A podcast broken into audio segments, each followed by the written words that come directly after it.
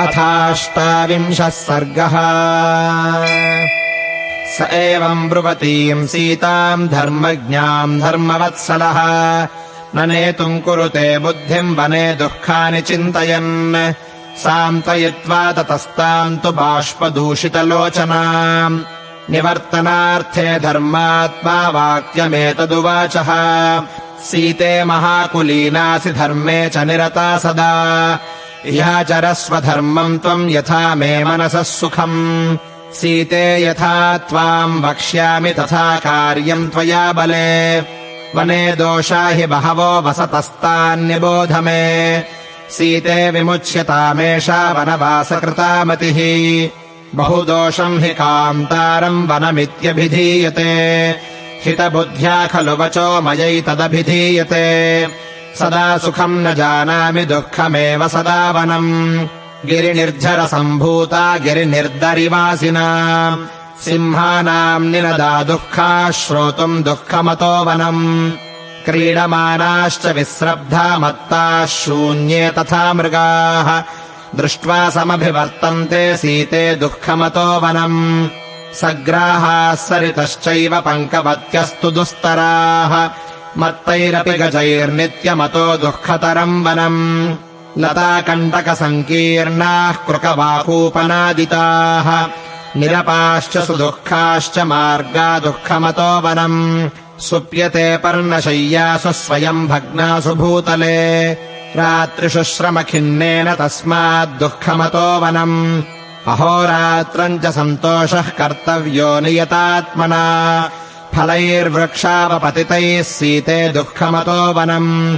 उपवासश्च कर्तव्यो यथा प्राणेन मैथिली जटाभारश्च कर्तव्यो वल्कलाम्बरधारणम्। देवतानाम् पितॄणाम् च कर्तव्यम् विधिपूर्वकम्। प्राप्तानामतिथीनाम् च नित्यशः प्रतिपूजनम्। कार्यस्त्रिरभिषेकश्च काले काले च नित्यशः चरताम् नियमेनैव तस्माद्दुःखतरम् वनम्। उपहारश्च कर्तव्यः कुसुमैः स्वयमाहृतैः। आर्षेण विधिना वेद्याम् सीते दुःखमतो वनम्। यथा लब्धेन कर्तव्यः सन्तोषस्तेन मैथिली। यताहारैर्वनचरैः सीते दुःखमतो वनम् अतीव वातस्तिमिरम् बुभुक्षा चाति नित्यशः। भयानि च महान्त्यत्र ततो दुःखतरम् वनम्।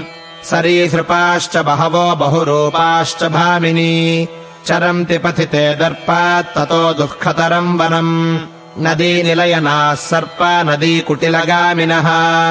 तिष्ठन्त्यावृत्य पन्थानमतो दुःखतरम् वनम् पतङ्गावृश्चिकाः कीटा दंशाश्च मशकैः सह।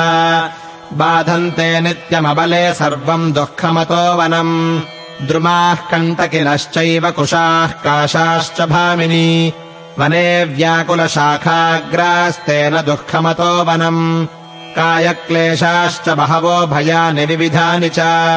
अरण्यवासे वसतो दुःखमेव सदा वनम् क्रोधलोभौ विमोक्तव्यौ कर्तव्या तपसे मतिः।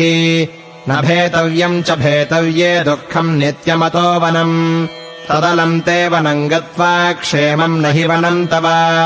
विमृशन्निव पश्यामि बहु दोषकरम् वनम्।